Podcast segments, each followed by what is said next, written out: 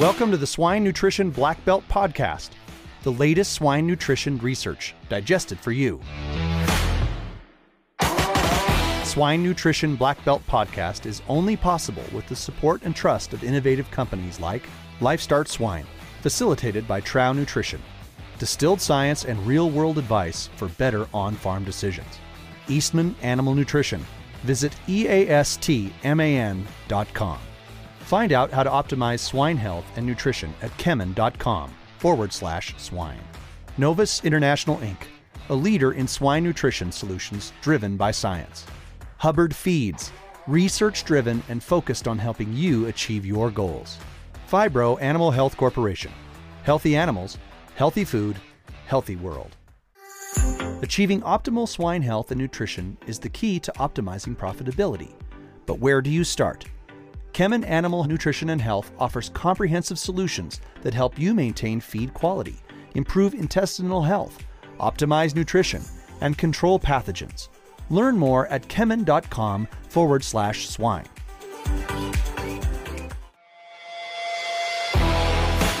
My name is Clayton Chastain, your host for today's episode. Today we have with us Doctor Dan Columbus, a swine nutrition research scientist at Prairie Swine Research Center. How are you doing today, Doctor Columbus? I'm good, thanks. So Dan, I was reading these two studies that your company did on functional amino acids. Would you mind walking us through those? Uh, sure. Uh, the so we've done two studies uh, recently, the, and these are related to our work with functional amino acids, or the roles of uh, some certain amino acids in health and disease uh, in pigs. Uh, we've shown in the past that Uh, supplying methionine, threonine, and tryptophan to pigs during disease challenge can improve growth. So we wanted to look at some of the other factors that might uh, influence how these functional amino acids work. Uh, the first study, we wanted to examine the effect of birth weight, and particular low birth weight pigs, um, on functional amino acid use. So in that study, we identified pigs at either or at birth um, as either low birth weight or normal birth weight, being about one and one point five kilos respectively. Um, then at weaning, we placed them onto the experimental diets, either a basal uh, diet or one that contained methionine, threonine, and tryptophan at one hundred twenty percent of requirements for four weeks.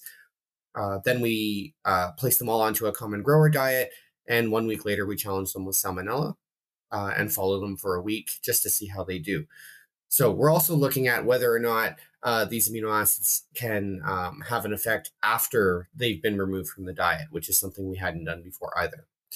Uh, what we found uh, was that the low birth weight pigs had an increased temperature throughout the entire study, regardless of salmonella, and this was maintained afterwards. So maybe an indication that there might be some inflammation already happening uh, in those pigs.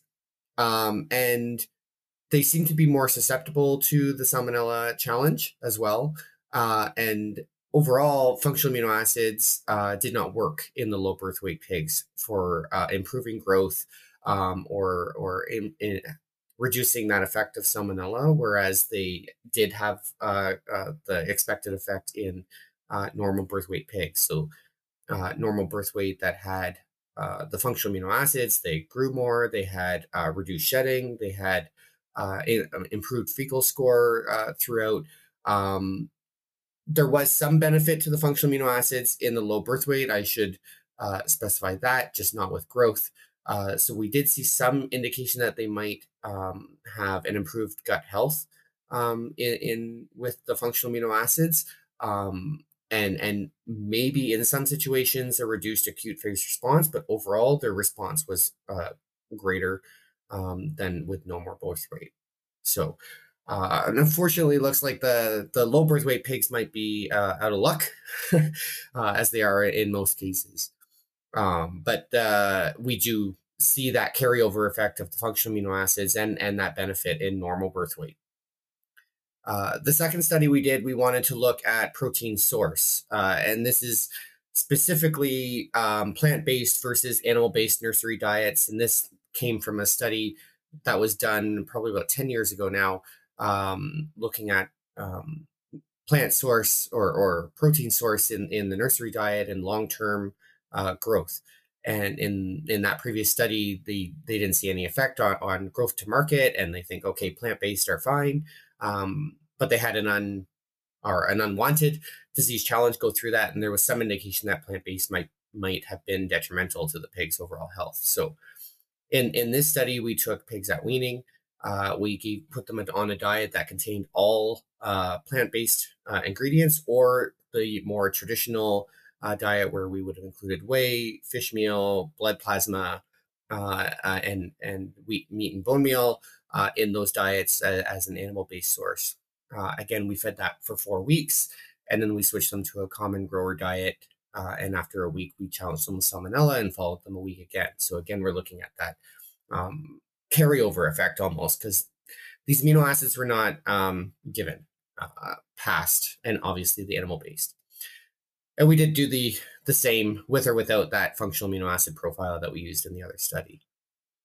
And for this one, what we found was the plant-based uh, pigs or got pigs that had received the plant-based diets um, had reduced fecal score, Uh, and it increased uh, salmonella shedding, um, and they also had uh, a, a greater response to the salmonella challenge than what we saw with the animal-based diet. So those pigs that received animal-based proteins had improved growth um, and reduced shedding uh, and, and a reduced acute phase response um, in that subsequent challenge than the plant-based fed pigs uh, received.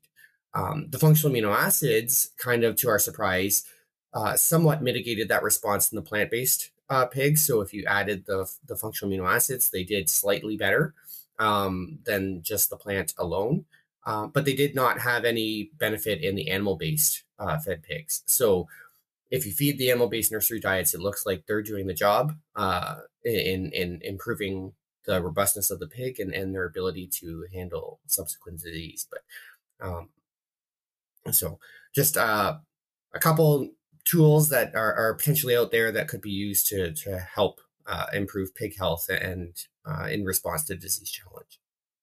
So one question is I had, why do you think the additional functional amino acids didn't help the low birth weight pigs as much? We know that they have an increased susceptibility to infection. Do you think it was because of that, or do you think it was just too much of a hurdle to overcome, or they're just like too far gone at this point? What's your take on that? Uh, I think there's there's a couple of theories that we have related to that. One is that they did seem to have a already higher response just to um, inflammation or some kind of stress already, so they might not be uh, supportive in that or enough to support the increased response that they're already showing.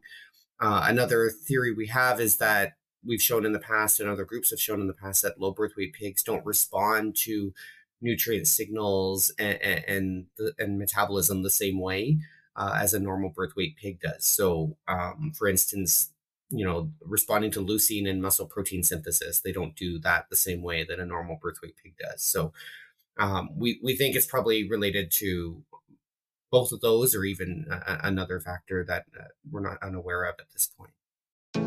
Life Start Swine, facilitated by Trow Nutrition. Distilled science and real-world advice for better on-farm decisions. Learn more at life start swine dot com. Trow Nutrition, creating a brighter future from planet to plate. Um, and then the other question is, so in terms of applicability to the commercial level, um, would you say increasing those functional amino acids when challenged with S. typhimurium could be economically beneficial to the industry? I think that's going to be based on the the economics of the feed at the time and how much these ingredients are going to cost um, in order to implement, um, and also related to what is the impact of that disease or, or another enteric pathogen or something in, in the, the that particular facility, um, right? It's also going to be related, especially when we talk about uh, protein sources in the nursery diet, um, what is the impact of having Uh, a race without antibiotics, which generally includes no animal proteins in the diets as well. What is that uh, having an impact on your bottom line, uh, and whether or not it makes economic sense to bring that in um, is all going to be, I think, very specific to the facilities. But we have shown that it can have a benefit um, if if this is something that you're struggling with. Gotcha. Well, I think that wraps up our time that we have here. So thank you for coming on the show, Dan. And to everyone else, thank you for listening to the Swine Nutrition Black Belt Podcast. Please visit us at swine nutrition black belt dot com. And don't forget to subscribe to our podcast channel so you won't miss out on the latest episode. See you next week. Hey everyone, we're always searching for the latest and greatest research to share each week. If you have a swine nutrition related research trial and would like to come on the show to talk about it and share with us, feel free to send an email to nutritionblackbelt at swineit dot com and we would love to take a look at your research.